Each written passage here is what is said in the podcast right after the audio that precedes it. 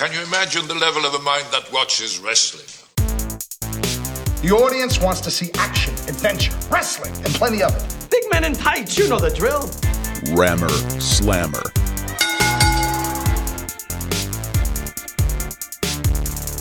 Welcome back to Rammer Slammer. I am Ben Flanagan, and here is the 25th episode of our podcast. And I know we've taken a long break. I apologize for that.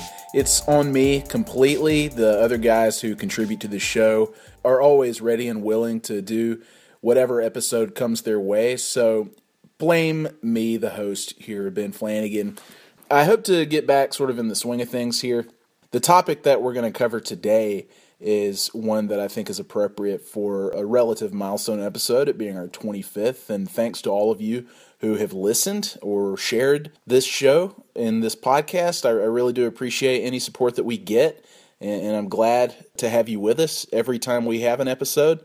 So, the topic here is simply Is WWE even good right now? It's important to me, the topic, because while I'm still watching the show on a fairly weekly basis, or the shows, I should say, Raw and SmackDown, I can't say that I've been incredibly inspired by it, or at least enough to do the podcast. And that's a big reason that there's been a long break. And admittedly, I've got real world stuff going on, and that I've got a 10 month old daughter, and, and that takes up a lot of my time. And, and so I have to make time to record this podcast, and I love doing it. And I still love pro wrestling, but sometimes things get in the way, and I hit a, a little bit of a lull. And here we are now, though we're, we're recording this, and I'm going to talk to our friend Ben Stark about whether or not we even like what's going on in WWE right now. And, and it's kind of the same thing every year. There's always a, a, patch where you sort of ask this question and sort of question your fandom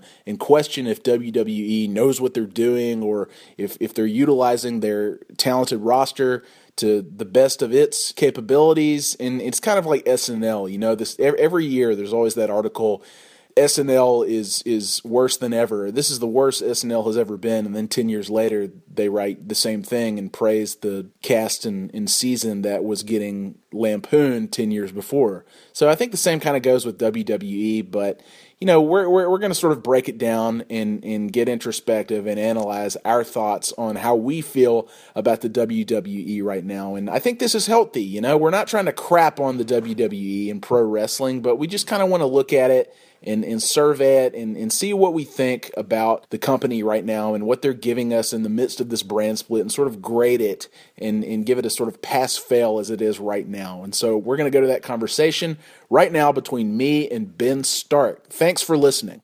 Ben Stark, what's up, man? Not much. Thanks for calling. Yeah. Well, thanks for imploring that we talk about wrestling again here on Rammer Slammer, and, and I've been meaning to get around to it, which is the old podcast Axiom, I think, and and I'm glad to be back at it. And as I stated at the top of the show, it's it's just not really been in me to talk about pro wrestling lately, and, and for a long time since our 24th episode, because, like I mentioned to you, I, I, I just haven't really been inspired by the television product of WWE to to really go out of my way to talk about it. And and I, I watch it every week and bits and pieces of it, but I find myself fast forwarding through a lot of WWE content right now, even the pay per views.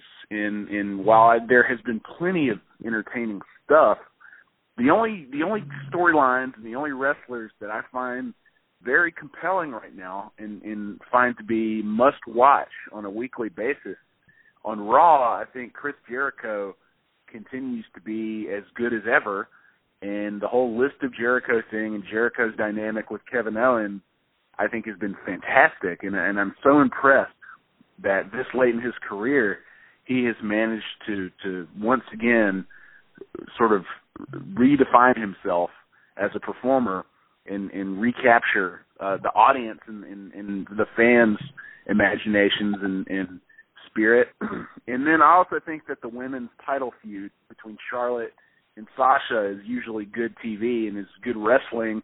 And I think Charlotte is so good as a bad guy that she's always worth watching. Now you add the element of, of the return of Ric Flair, and that adds some depth to it. Even though I don't really love how often the title changes hands in that feud. And then on SmackDown, for me, the James Ellsworth, AJ Styles, and, and Dean Ambrose saga continues. And, and while I think that AJ Styles, as long as it took him to get to WWE, he's finally here. He's the champ, and now it, it. I guess on the surface level, you could say, well, he's just wasting his time now on this internet sensation jobber who has t- sort of taken over creative uh, in in the primary storyline and is feuding with a a worthy champion if there ever was one in AJ Styles and how ridiculous that seems but the writing in that whole storyline has been so good that I'm I'm giving it a total pass and just saying it's actually good storytelling and, and it is it is utilizing AJ Styles and, and his potential and and it's been great. So for me, Stark, that's been about it. And there's been there's been good matches here and there, and I can definitely tell you that you know there have been some great wrestlers who do plenty of good work. But for me, most most of all, it's like more often than not, it's just been so redundant in terms of the stories they tell, the matches they do, and and it, it just is the same stuff over and over and over outside of those little storylines. And even those can be a little redundant sometimes, but they're so interesting and compelling and entertaining that I give those a pass. So are you with me right now in, in that the product just isn't great and that they're not utilizing the best of their talent in guys like Rollins and Reigns and Miz and, and Ambrose maybe to, for, for that matter and some of these really terrific people on their roster or, or, or are you more compelled than I am? Um, I will say that I'm I'm kind of with you right now. Um, although I, I think I've been there for a, a long time, and I think that the what I can say is that the difference now is that um, the the company the company um, tendency to focus on marketing and and hype and social media and uh, you know on air authority figures and all that stuff. That stuff is now thankfully just limited to Raw. Uh, whereas now SmackDown, thanks to the brand split, is working as its own little, I mean, clearly smaller scale wrestling TV show. And I'm uh, greatly encouraged at the consistency and the um, just the the narrative tightness of everything that happens on SmackDown. Um, they have such limited resource, uh, such limited resources on that show. A really fairly thin roster and a really thin main event scene, but uh, somehow the the writers of that show keep putting together uh, the this this episodic television that is uh, really memorable and really entertaining and fun. It's not setting the world on fire necessarily, but it's just really well done. And so I've I've actually been watching SmackDown. I watched the the replays on Hulu, so I'm sure that that tends that's edited. So I'm sure that that cuts a little bit of the fat out. But I've been consistently, you know, making sure I, on Wednesday mornings that I check out SmackDown on uh, on Hulu. Whereas with Raw, unless I read about something big happening, I, I rarely tune in at all. I, every now and then I'll, I'll watch the the Hulu cut of Raw, but it's almost always um unbearable because there again it it's just like you said there's this weird machine aspect to it where it's just the same thing over and over again uh, and nobody really nobody really gets the upper hand. Nobody really looks good except for Roman Reigns, uh, who is has just been this powerhouse that just destroys everything in his path uh, since his his return. Um, and it's just it's not inspiring. And I'm you know I'm a huge Seth Rollins fan, and it's been disheartening to watch Raw and see him, you know, come back on fire, uh, be shoehorned into this you know villain position and then once he turns, uh, you know, he has he has this. Well, he had this kind of anarchist um inspiration, but they had they where he was saying he was going to burn down Raw and all those things, but they they just had to put that on the back burner. I'm, I'm sure it'll come back eventually, but they just had to cool him off so much that he's lost everything. It's like what if in 1997 when Stone Cold Steve Austin started to get a ton of heat on, on Bret Hart. Like, what if, what if they were just like, well, we don't have time for that right now. So why don't you go feud with uh, you know, with, with Sid Vicious uh, for a little bit or something. You know, it's like no, you you have to, and that's what SmackDown is doing. They're following something that's hot, which is the the James Ellsworth thing, for for better or worse, uh, and they're making it work for themselves, and the fans are, are happy about that. But on Raw, it seems like they they have their plan, they have their template, and they're just going to do that no matter what anybody says. And I think that's frustrating on that end, but it's encouraging on the SmackDown end. And I feel like at least now, I mean that that has been the WWE template for so long that I was kind of used to it, but now we have a refreshing alternative uh, with SmackDown. So that's kind of where I'm at right now. Yeah, and you mentioned authority figures on on air and how prevalent they have been. I mean, Stephanie McMahon is all over Raw. It, there doesn't seem to be a segment that Mick Foley isn't a part of on, on that show. And as much as I love Mick Foley, the the authority figure thing it, just for me it ran its course a long time ago, and and it was a problem before the brand split.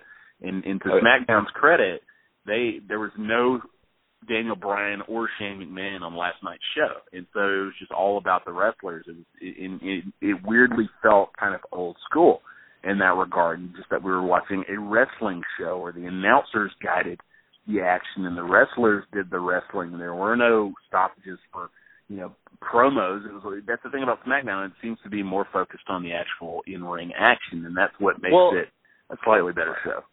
I mean, another great uh, example from this week shows that the main event of SmackDown was a number one contendership match for the tag team titles. Like, when was the last time the tag team titles have been, you know, uh, treated like a big deal?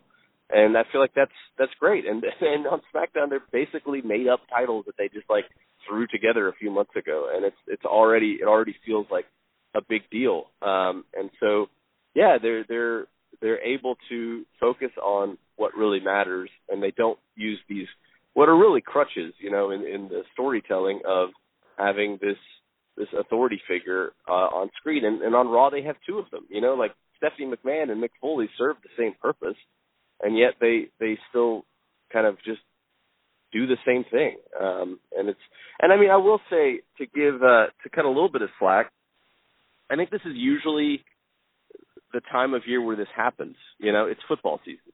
I don't think there's any surprise that Triple H showed up, you know, to create a stir uh, because he's the most important thing that could possibly happen on either show um, back at the beginning of football season, and then has disappeared.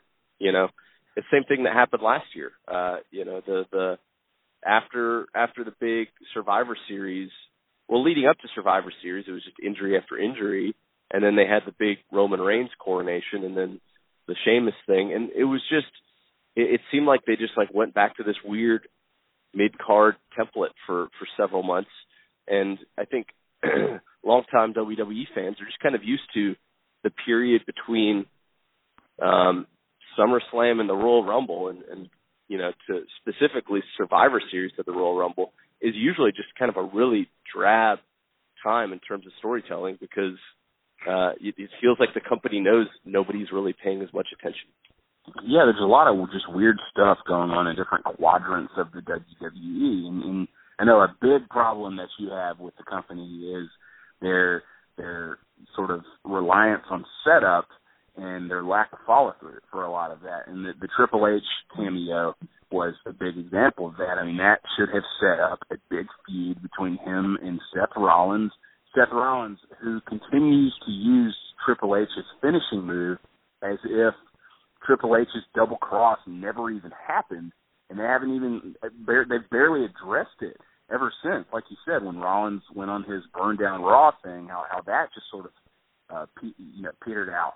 So yeah, I agree with you. I mean, the the, the lack of follow through and execution has has been a problem, but there are just moments of just flourishes of potential. Again, like the Ellsworth thing has been compelling enough for it to keep going, and maybe they'll run out of run out of gas soon, and, and they'll move on from it, and, and they'll focus on what they typically do with wrestlers like Styles and Ambrose, and, and, and people who are traditionally part of primary storylines. But you know, if you look at something like the Royal Rumble and, and what's gonna where, what they're setting up for that I mean, again, you go to a different quadrant in terms of one thing that has nothing to do with another, where they'll sort of cross paths at this pay per view.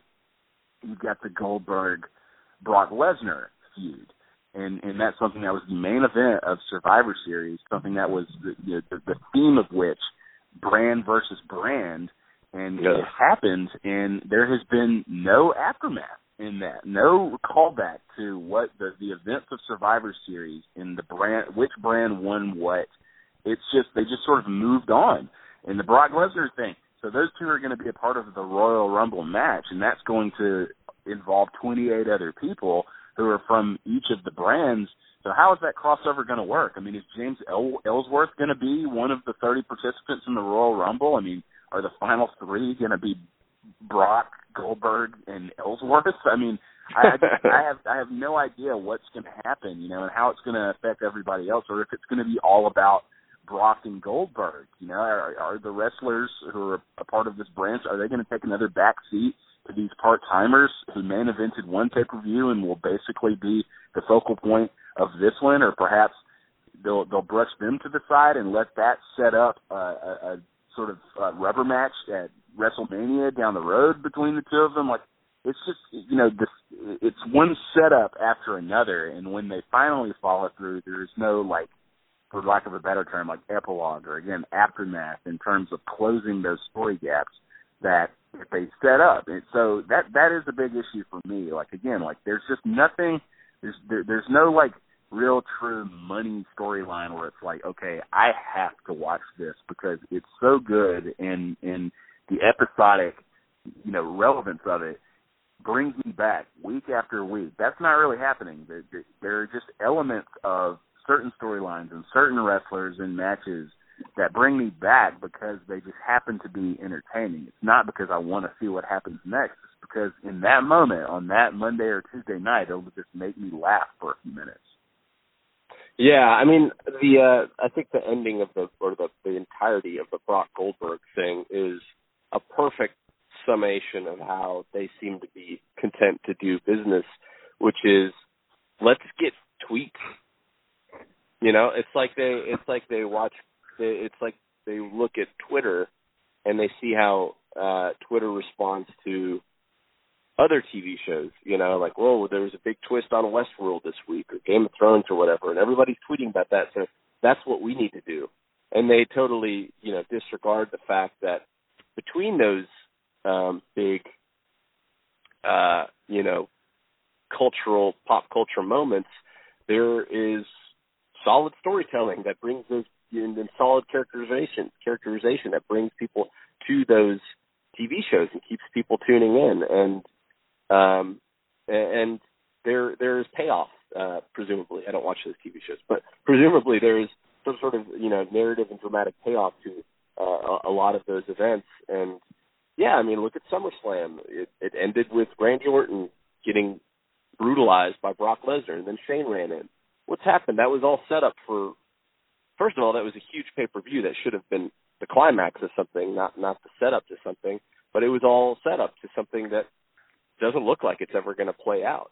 Uh, and then now you look at Survivor Series, and and uh, it's all set up to like, what's the end game? Is we're going to make Goldberg look like a million bucks again, or we're going to have Goldberg lose, or uh, you know? And it's it's it's like they um, look. I, I could I could go on a tirade about the whole Brock Lesnar run since since since SummerSlam 2014 or whatever, whenever he uh, murdered John Cena, um, it just seems like they're they know they have lightning in a bottle whenever they get Lesnar in a ring, but they're unwilling to do anything with the lightning. They just want to keep cramming more lightning in the bottle, and then uh, at Survivor Series they dropped the bottle and it cracked and all the lightning drained into the sewer. You know, it's just like, look, you're building this guy up to be a monster that you know could be uh this dragon, you know, that needed to be slayed by your your new white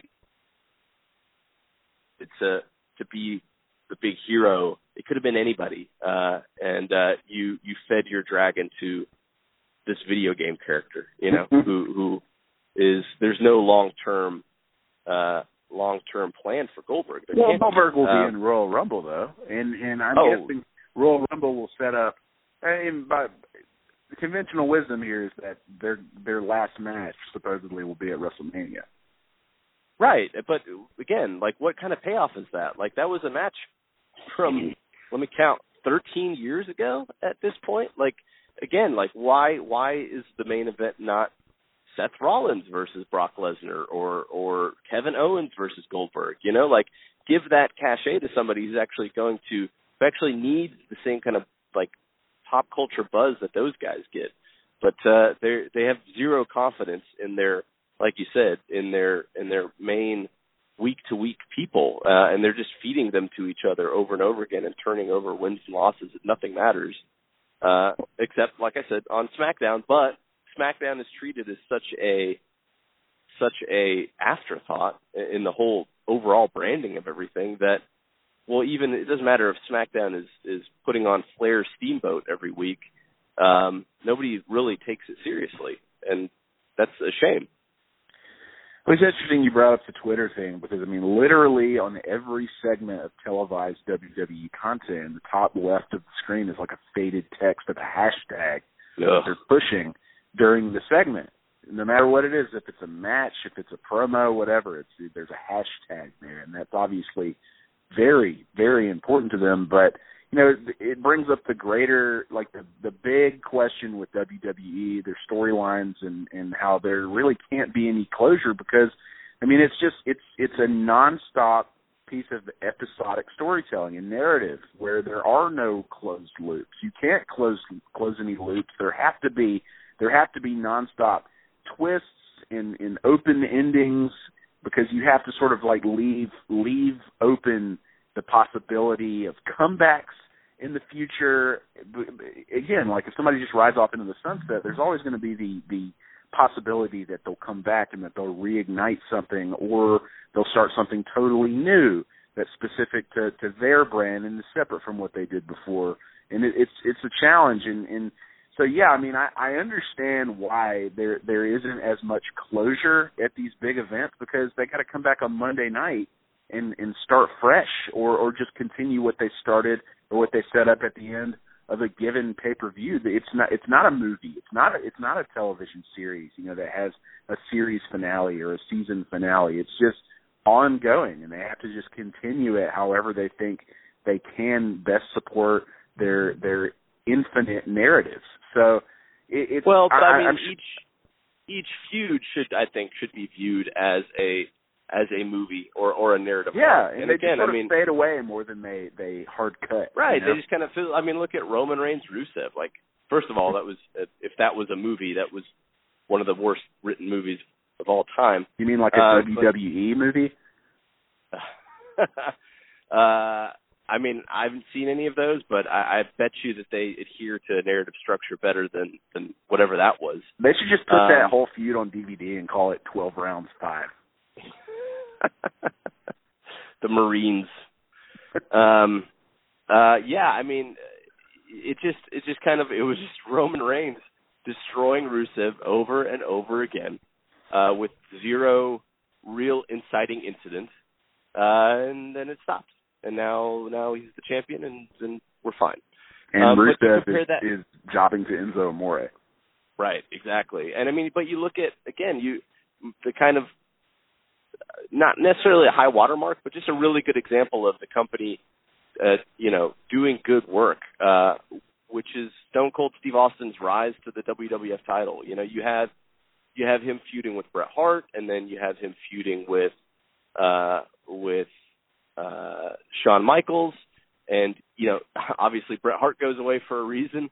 Shawn Michaels goes away for a reason, but each of those guys could have gone away to just feud with somebody else. And then the night after WrestleMania, we you know we get the we get the coronation of, Austin, and then the night after WrestleMania, you know Vince versus Austin really takes off, and, and Dude Loves, and that whole feud takes off, and it's just there are clear delineations of the narrative arc. And yeah, you have one character uh, that kind of is going on, and you never know exactly where that's going to go, and uh, but you still have clean delineation in terms of like uh, you know narrative thrust where you know he was one one thing and then he turned into a different thing and then he went to the next step. Uh and you used other characters to you know bring him to that. But now it just doesn't seem like well first of all they have a massive roster you know where they they literally can't do that with everybody. But yeah, there just isn't any sort of progression. It's just a it's just a revolving door of well now this person's winning and now this person's losing and I don't know. Uh, and I mean a lot of it comes to the the championships too. I mean they just don't matter. Nobody cares about the Universal Championship. Kevin Owens is treated like a total schmuck at all times. Um and it, there's just not any there's just not any narrative uh weight to anything that happens on on the main show at least. Again, there are these little bursts of potential though, and these little bursts of moments, like when Kevin Owens and AJ Styles were face to face, and AJ Styles denigrated the Universal Championship. You know, like that set up a potentially great thing where it's like the battle of the belts. You know, like okay, and you've got two great wrestlers who who have enormous potential and and have enormous experience in terms of telling stories like these let's just let's just go old school and have a, a legit grudge match between two great performers where you have this this just easy built-in storyline and there was zero payoff to that and, and there probably won't be any and and so yep. like you said the, the the roster is so enormous like it has to be an insane challenge for these writers to come up with storyline after storyline for all of these different wrestlers but you know you do have little or not even little, but you do have these little storylines where it's like, okay, this would make sense for this to happen, and we've set up this very traditional thing where it's like, okay, we know how to get from A to Z. So like the the Austin thing, the way it was set up, it was sort of like the man against the corporation.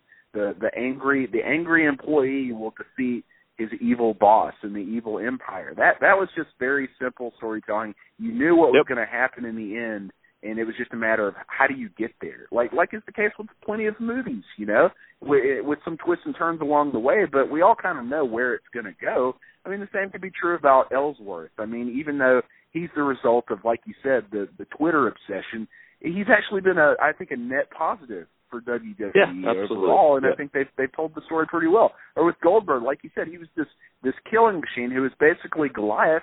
Okay, well, so find your David and write that story. You find, find your hero that's going to slay the dragon and tell that story. It doesn't matter how long it takes to get there, but all of the nuts and bolts are there. So it's your job to sort of plug everything in and tell that story, and then you then you start something else down the road once you come to that conclusion. So, like I mean, like you said, the the the executions and the follow throughs have been few and far between. Like Daniel Bryan is a great example of that. Uh, somebody, you know, it, it was a classic underdog story that culminated with the big championship moment at, at WrestleMania where he defies the odds and the underdog wins and is the hero. Okay, that's great. You have your you've told a really simple, compelling story, and that's what everybody wanted, and it's what made everybody happy. I don't understand how they don't try to rinse and repeat that success. Well, also, I mean, I, I'll I'll give them credit. Well, first of all, I'll give them credit for just individual match booking. Like the big moment matches often have really great moments, uh, often for setup. But I think the Survivor Series, you know, main event five on five match was fantastic and had a bunch of little moments that were just really clever. The whole Strowman Ellsworth uh, bit and all that stuff, and had a really good ending that actually built up the Wyatt family and gave them strength uh, going forward. So um, I'll, I'll say something nice there, but then also I'll say that in general, looking back, the Triple H Roman Reigns feud was pretty well laid out and well told. It's just the mistake there is they were doing it with two guys that nobody wanted to see in the WrestleMania main event, you know. But there was a pretty good story there of the guy that was offered, you know, the deal with the devil wouldn't take it and then um you know had to pay the price over and over again uh and then finally culminated with with with beating the guy. Uh but of course all of that got thrown out the window when when Stephanie McMahon didn't you know she she's operating the exact same way sometimes uh as she did uh before that uh and then Triple H went away but then of course he can always come back and do the same thing that he was doing before anyway. So really there is no there is no payoff to that ever um, but I mean, would you kind of agree with me that that you know on a ma- macro level that was a pretty well told story?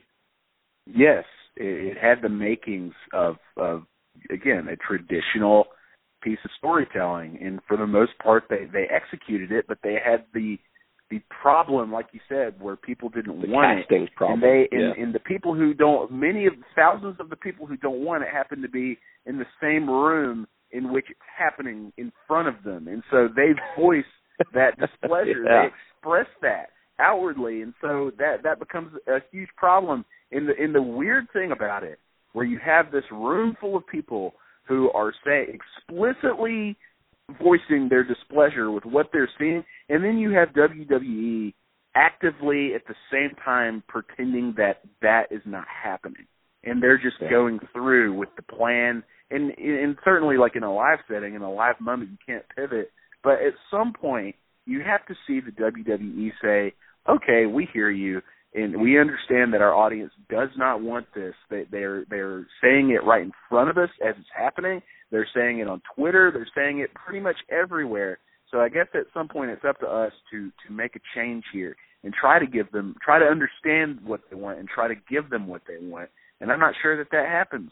I mean, you could say that Kevin Owens winning a championship belt was giving fans something that they wanted and giving us as much Chris Jericho as they've given us lately as he is in his element.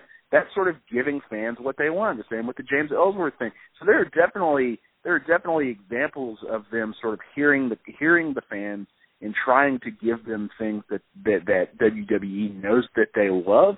But again, like you said, on the macro level, in terms of telling the big story, which should always be with the championship belt. Who has the championship belt, and and and where is it going to go, and and wh- who are the good guys and the bad guys that we're rooting for and that are feuding? It doesn't always hit. Yep.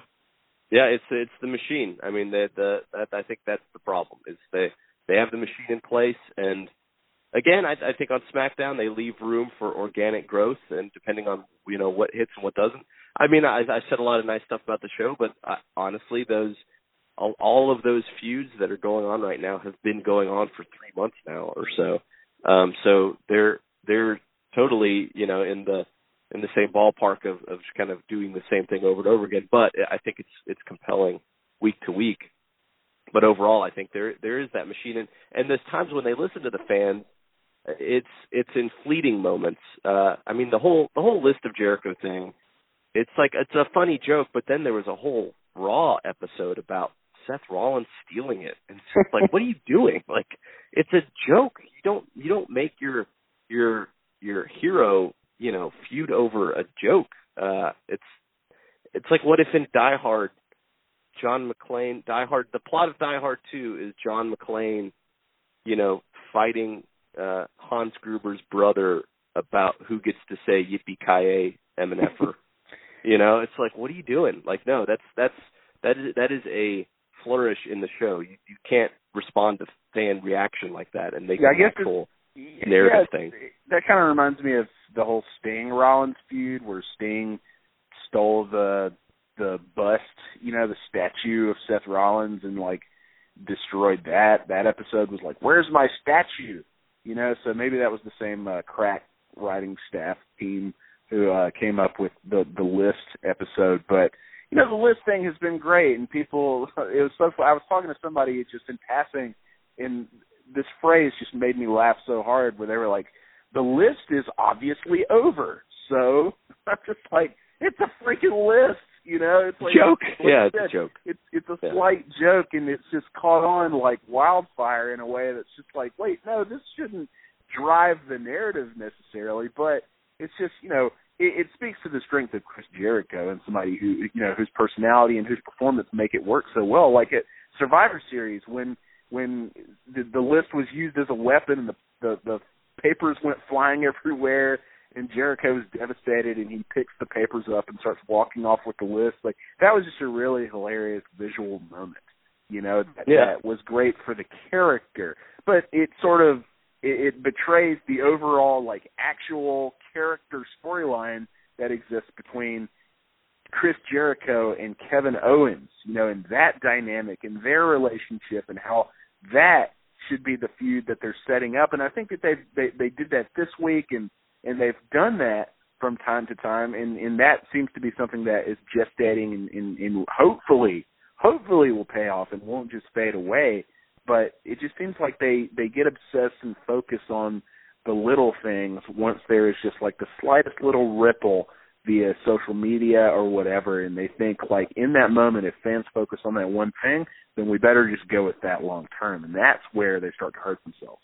Yeah and i mean look at the i mean look if you if you follow the narrative logic of where they're if the, where they could be going i mean a wrestlemania main event of you know evil kevin owens defending his championship against his his old veteran friend that he's been mistreating, you know, in Chris Jericho. Uh, that that is a that is a logical conclusion there, and you can have Kevin Owens win and and retire Jericho, or you know, send him packing or something like that, and really really get him uh, across as this this bad villain. Um, but because of this, this again, the, the machine that I know so well, there's no way that they're going to put Kevin Owens and Chris Jericho in the main event. You know, they're not they're they're chosen guys.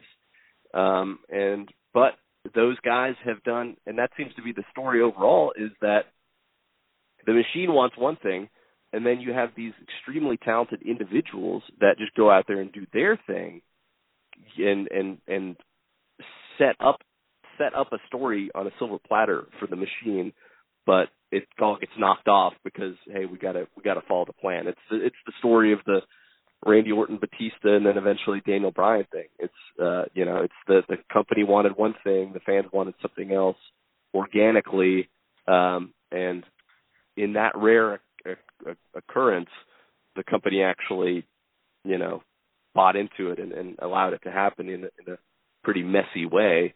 Uh, but at least it happened, and it's just like that's so rare, and it's insane that, like you said earlier, it's like you have a room full of 10,000 people telling you, "Hey, maybe go this direction," and uh, you you want to ignore them um, unless they tell you, you know, unless you have they have a funny joke that they like.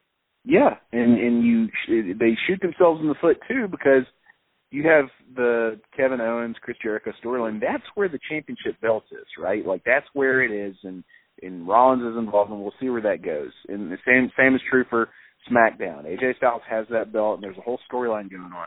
But then after Survivor Series, you have Goldberg coming into the ring and saying they, they asked me if I still had a title run in me.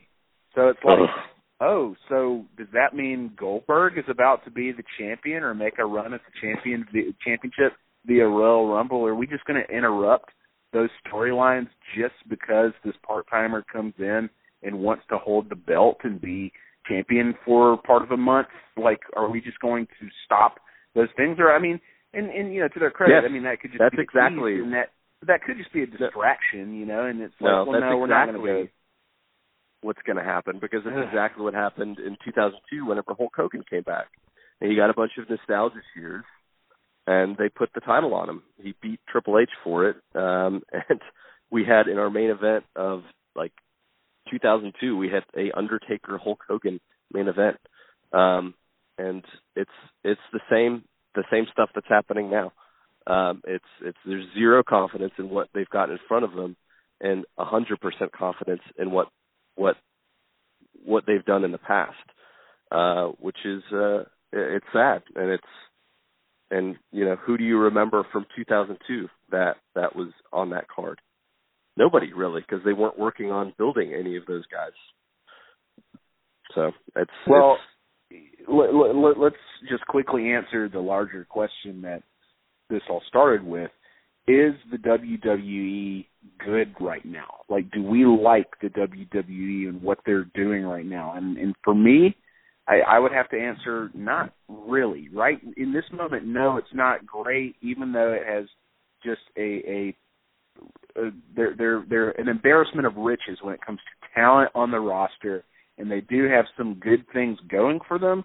If if I if I had to give them like a pass fail overall grade, I would probably lean fail right now, just because again on a weekly basis, I as a wrestling fan, I just don't feel super compelled to sit there for five hours and and take everything in, starting with the primary storylines. Even though there are things I like about it, those those short segments aren't enough for me to sit through the redundant nature of the rest of the product. So for you, is WWE good right now?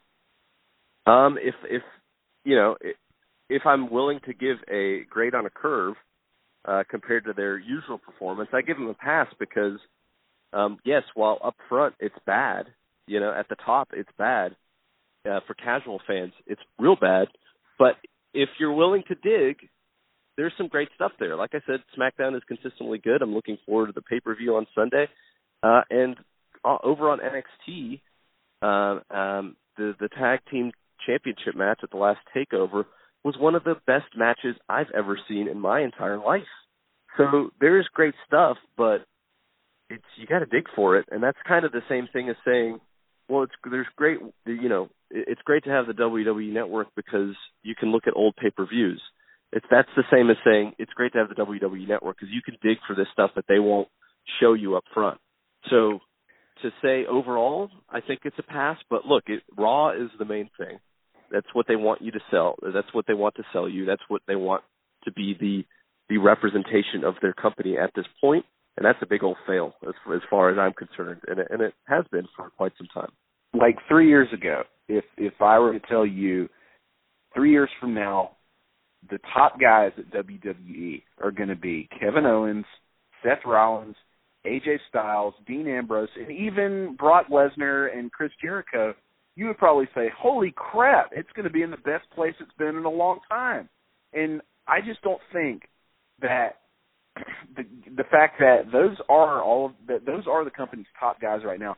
I just don't think that they're u- utilizing or getting the best out of the potential that those guys all have. And for me, if if that's the biggest problem, then that's why I think you have to lean fail. Because again, you come you think about a guy like uh, like like Seth Rollins, who is one of the most just dynamic talents they've had.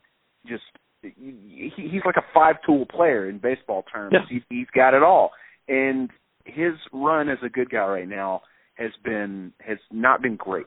I'll say, and I'm and I'm a huge Seth Rollins fan, right? And and like you've said, Kevin Owens has it all, and he is the champ right now.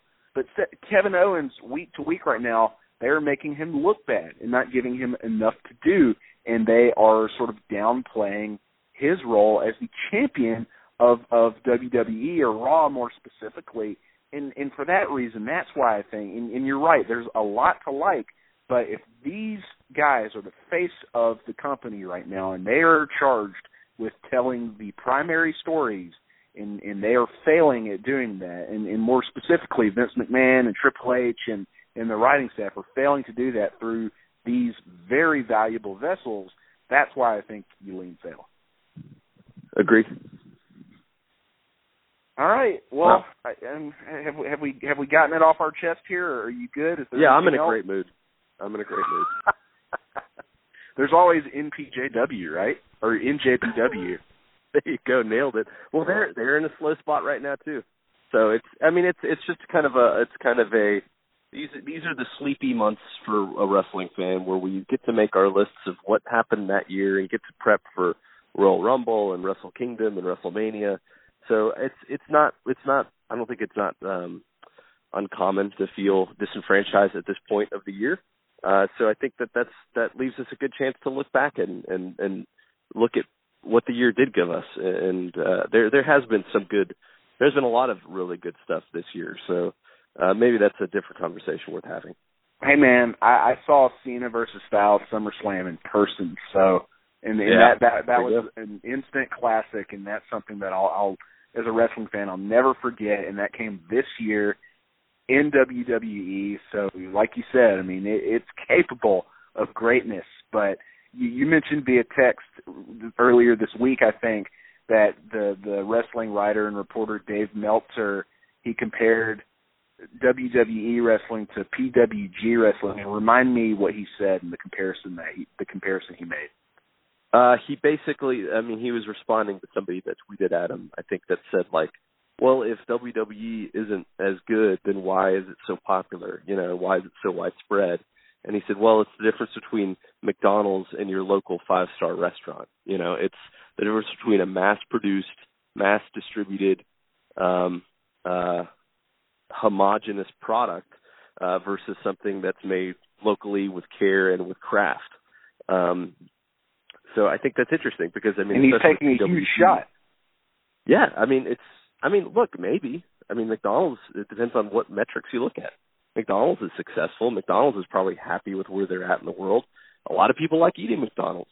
I like eating McDonald's every now and then, but it's not. You know, if if that's if God, I don't want to compare wrestling to actual you know nourishment, but if if you just have a steady diet of McDonald's, you're probably not going to feel really good.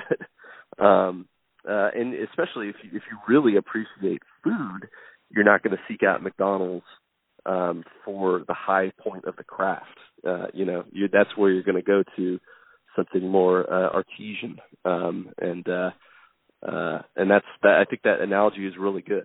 Yeah, well, I mean, if you dig, not that I've ever seen any PWG ever in my entire life, well, but again, it's because it's so locally crafted. You can't even get it if unless you're in LA. Yeah, and, and like you said, dig through the roster, and, and you'll find you'll find the the gold. If you dig through the McDonald's menu, you know they got apples and they've got fish, and, and and they've got some salads in there. You know. Uh huh. So, oh yeah. but sometimes you just want a good freaking quarter pounder with cheese, man, and that's what I'm waiting yeah. on from from the wrestling Look, McDonald's.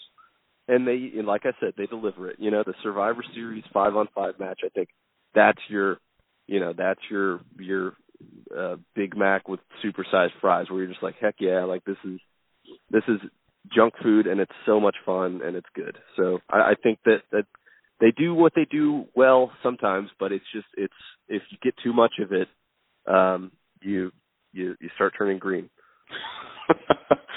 well, let's stop with this analogy and let's let's let's stop uh crapping on this thing we pretend to love. Yeah. Uh, even though I think it's healthy. Look, as, as a wrestling fan, it's like well, you and I are big movie fans, and if we have problems with movies and our favorite directors and and things like like it's healthy to sort of meet it head on and analyze it and and and sort of try to understand where you are as a fan, where it is as a, a product or a piece of art or content. So this is this is not to say like you know I'm done with pro wrestling. I'm definitely not. I've been watching, even though I haven't been doing Rammer Slammer. Like I've been watching the show, and, and hopefully I've been looking for inspiration to do the show and, and to do the podcast, and hopefully this sort of gets me back in in the swing of things. But yeah, I mean it's okay to want more, you know, and and it's okay to expect them to give it to you, and if they don't, then it's probably better that you talk about it instead of just simmer about it. Yeah, absolutely. I mean, we have to we have to identify what is good and what is bad to really appreciate the good.